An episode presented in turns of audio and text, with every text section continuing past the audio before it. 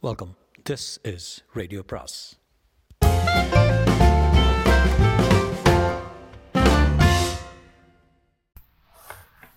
அனைவருக்கும் அன்பு வணக்கம். சாண்டிலியனின் கடற்புறா அத்தியாயம் எட்டு. மஞ்சள் அழகி. உமக்கு நான் உதவ மறுத்தால்? என்று கோட்டை தலைவரின் ஆக்ரோஷ கூச்சலை கீழ அறிவில் புகவொட்டாமல் தடுத்து தன்னை பெரும் பிரமைக்கு உள்ளாக்கி கொண்டு அரைக்கதவருகில் சிறிதும் அசையாமல் சிலை என நின்ற சித்தினி பெண்ணை இமை கொட்டாமல் பார்த்து நின்ற இளைய பல்லவன் அந்த அழகு சிலை அசையவும் ஆரம்பித்த பின் அதன் நடை ஒய்யாரத்திலும் மனத்தை பறிகொடுத்தான் அதுவரையில் தான் வாழ்வில் கண்ட எந்த சாதியையும் அந்த வடிவழகை சேர்ந்தவள் அல்ல என்பதை பார்த்த மாத்திரத்தில் புரிந்து கொண்டாலும் அவள் எந்த சாதி எந்த நாட்டவள் என்று தீர்மானிக்க முடியாத அளவுக்கு அவள் உடல் அழகு இடத்துக்கு இடம் மாறுபட்டிருந்ததை கவனித்த இளையவல்லவன் எங்கோ கானகத்தில் புகுந்தவன் என்றும் காணாத ஒரு புத்தம் புது மலரை கண்டுவிட்டால் எந்த நிலையை அடைவானோ அந்த நிலை அடைந்திருந்தான். அவள் முகத்தில் லேசாக சீன பெண்களுக்கு உள்ள களை இருந்ததை ஒழிய நல்ல கூர்மையாயிருந்த நாசியும் அடர்த்தியாக வளர்ந்திருந்த புருவங்களும் அவள் சீனத்து பைங்கிழி அல்ல என்பதை அறிவுறுத்தின. அவள் சரீர சருமத்தில் ஓடியிருந்த லேசான மஞ்சள் நிறமும் சீனத்து மாதர் உடலில் இருந்த மஞ்சளை போயில்ல போலில்லாமல் மஞ்சள் பூசி குளித்த பின்னுள்ள உடல் வண்ணத்தை அடைந்திருந்ததால் ஏதோ பக்குவப்பட்ட தங்கம் போல பழிச்சிட்டது நன்றாக எழுந்து வளைந்திருந்த அவள் கண்ண கதுப்புகளும் அதிக அகலமில்லாவிட்டாலும் மிக வசீகரமாக தெரிந்த நுதல் பிரதேசமும் குருண்டு தொங்கிய கைகளும் புத்தொளியொன்றை இயற்கையாகவே பெற்றிருந்ததையும் தெரிந்தும் தெரியாமல் இருந்த அந்த ஒளியும் அவளை சொர்ண தேவதையைப் போல அடித்திருந்ததையும் கவனித்த இளைய பல்லவன் மனத்தை விட்டு அகற்ற முடியாத பெரும் விபரீத அழகுக்கு முன்பாகத்தான் நிற்பதை அறிந்து கொண்டான். அத்தனை அழகையும் தோற்கடிக்கும்படியாக அவனை உற்று நோக்கிய விழிகளில் கூட இனங்கள் இரண்டு கலந்து கிடந்தன. அவள் கருவிழிகளை சுற்றியிருந்த இடம் அசல் வெளுப்பா இல்லாமல் சற்று செவ்வரி படர்ந்திருந்ததால் சாவகத்தின் குரூரமான பகத் இனத்தாரின் விழிகளைப் போல அவை இருந்தாலும் விழிகளில் குரூரத்துக்கு பதில் சாந்தமும் விஷமமும் நிலவி கிடந்தன. அவள் பார்வையில் இருந்து குணத்தை பற்றி எதுவும் சொல்ல முடியாதிருந்தது. வெறுத்த பார்வை அல்ல வஞ்சக பார்வையும் அல்ல. இருந்தாலும் பார்ப்பவர்களுக்கு சந்தேகம் தொனிக்கும் பார்வையை அந்த விழிகள் உதிர்த்தன. காட்டு புஷ்பம் போலவே அவள் அவயவங்கள் செழித்து கிடந்தன. திண்மையான கழுத்தும் சிற்றிடைக்கு கீழே முன்னும் பின்னும் இருந்த வளர்ச்சியும் இன்ப இச்சை நிறைந்த உள்ளத்துக்கு வெளிச்சான்றுகளாக காட்சியளித்தன.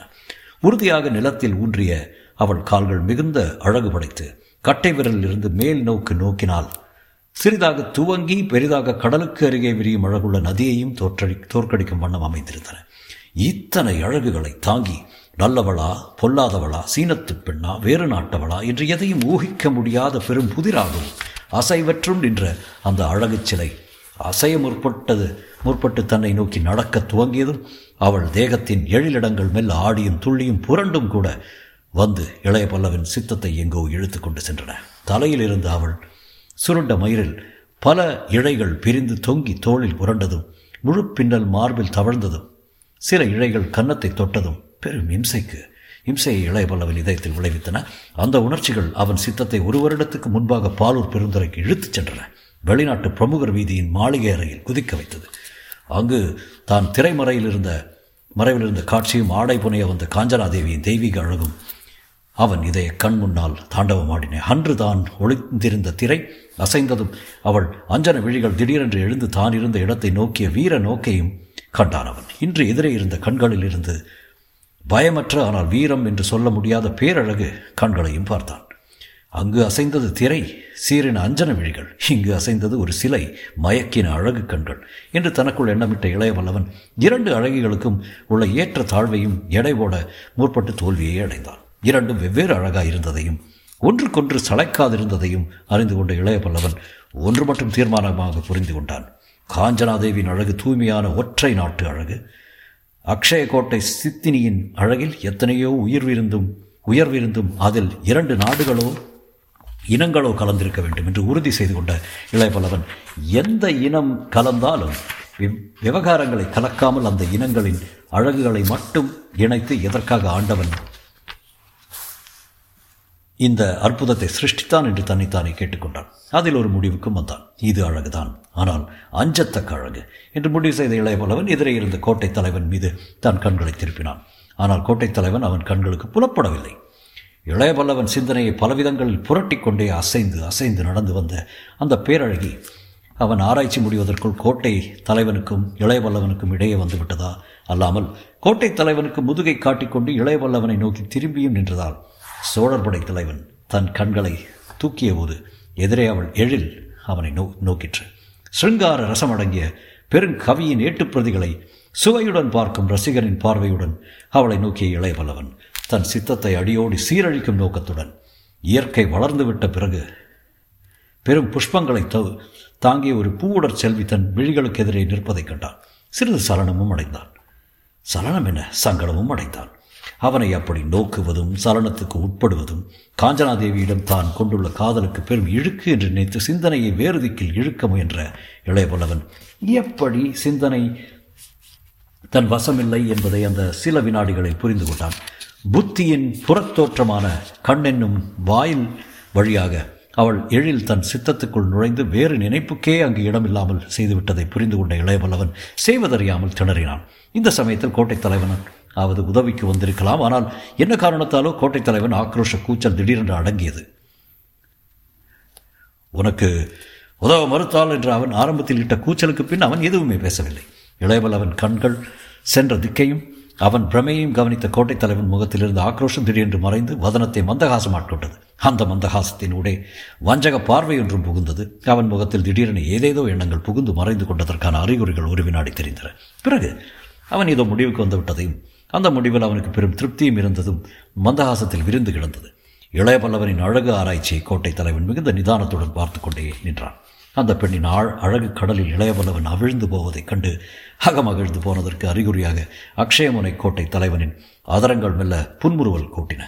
அந்த ஆனந்த புன்முறுவல் அவன் இளையவல்லவன் அவனை வலிய பிணக் பிணைக்கவில்லை பிணைக்க வல்ல பல திட்டங்களை வகுத்து விட்டதற்காக சாந்தியையும் அவன் மனத்தில் நிரப்பியது. ஆகவே அந்த அழகி தங்கள் இருவருக்கும் இடையே வந்து தனக்கு முதுகை காட்டிக்கொண்டு நின்றதை பற்றி அவன் சிறிதும் லட்சியம் செய்யாமல் இரண்டடி பின் சென்று பழையபடி தன் ஆசனத்தில் உட்கார்ந்து கொண்டு அவர்கள் இருவர் பேச்சின் போக்கை கவனிக்க முற்பட்டான் இளையவல்லவனுக்கு முன் வந்து திடமாகவும் ஆனால் பெரும் ஒய்யாரத்துடனும் இடையில் ஒரு கையை முட்டுக் கொடுத்து நின்ற அந்த அழகு சிலை தன் செவ்விய அதரங்களை பிரித்து நீங்கள் மகாவீரர் என்பதை புரிந்து கொண்டேன் என்ற சொற்களை உதிர்த்ததன்றி தன் தலையையும் ஒருபுறம் வணக்கத்துக்கு அறிகுறியாக உருக்களித்தாள் அதரத்தின் அபரிமித சிவப்பு தான் சற்று முன்பு கோட்டை தலைவனுக்கு பரிசளித்த முத்துகளை விட சிறந்த நான்கு பற்கள் வீணையின் நாதம் போல் உதிர்ந்த சொற்கள் எல்லாம் இளையவல்லவன் இதயத்தை கொள்ளை கொண்டன அந்த அழகு சிலைக்கு என்ன பதில் சொல்வதென்று தெரியாமல் விழித்தான் அவன்.